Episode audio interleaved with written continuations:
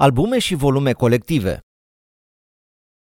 Poate părea mai greu de înțeles rolul unui volum colectiv de poezie sau al unui album de muzică cu mai mulți interpreți. Mi se pare însă că pentru muzicienii sau scriitorii la început de carieră, un astfel de proiect poate fi o șansă extrem de importantă. În primul rând, la vârsta de 12-13 ani, dar și la 16 sau 17, posibilitățile financiare și nu numai necesare unui astfel de proiect nu sunt la îndemâna oricui. Sesiuni de înregistrări, muzicieni de studio, multiplicarea materialului, realizare grafică, promovare, distribuție, toate acestea costă și nu puțin. Pentru a face un disc cu minim 10 piese în condiții de calitate și promovarea unui astfel de material, fie beneficiezi de sprijin financiar solid din partea părinților sau sponsorilor, fie mai aștepți până mai crești. Sponsorii nu se înghesuie nici ei când nu ai o comunitate solidă lângă tine. În plus, costurile se optimizează cu creșterea volumului, pentru că muzicienii de studio vor costa mai puțin dacă îi contractezi pentru 10 piese, nu pentru una singură, iar prețul per bucat al multiplicării va costa mai puțin la 1000 de bucăți decât la 500. Apoi, la început de carieră, degeaba multiplici 1000 de discuri dacă tu ai 100 de fani. Dar dacă pe un astfel de disc apar 10 artiști, împreună ei au 1000 de fani deci problema e rezolvată. În plus, fiecare dintre cei 10 ajunge la 900 de oameni care nu știau de existența lui prin intermediul discului, așa că piesa lor poate fi o cale excelentă spre mărirea bazei de fani. Când vine vorba de promovare, fiecare dintre cei prezenți are conexiunile sale în mass media. Eu știu pe cineva la Radio 7, tu la un radio local din orașul tău, el știe pe cineva la foreverfolk.com și uite așa avem deja trei apariții în presă.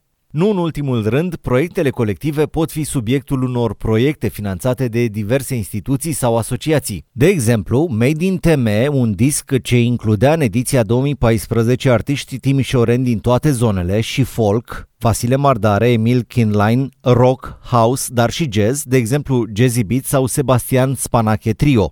La fel pot exista discuri sau volume de poezii dedicate unui eveniment istoric, de exemplu Unirea, unei teme, cântecul patriotic sau cântecul de dragoste, unui anotimp, un disc de iarnă, de exemplu. Mă bate de mult gândul unui album cu artiștii români care activează peste hotare, care nu sunt deloc puțini.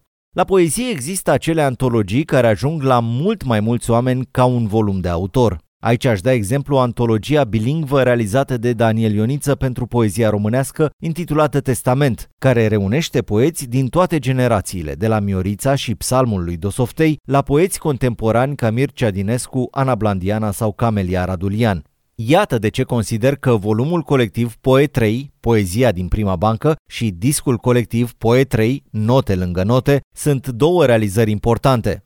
37 de tineri scriitori de poezie și 6 tineri muzicieni apar, cred eu, în premieră pe două materiale publicate. Ambele pun în valoare potențialul creativ uriaș de care dau dovadă copiii și de care noi, echipa proiectului, suntem extrem de încântați. Sigur, dacă trăiam vremuri normale, poate rezultatele ar fi fost și mai bune. Poate ar fi fost și mai mulți copii. Tocmai dată fiind conjunctura, considerăm că împreună, artiști, profesori și echipa proiectului am reușit să finalizăm cu succes acest proiect.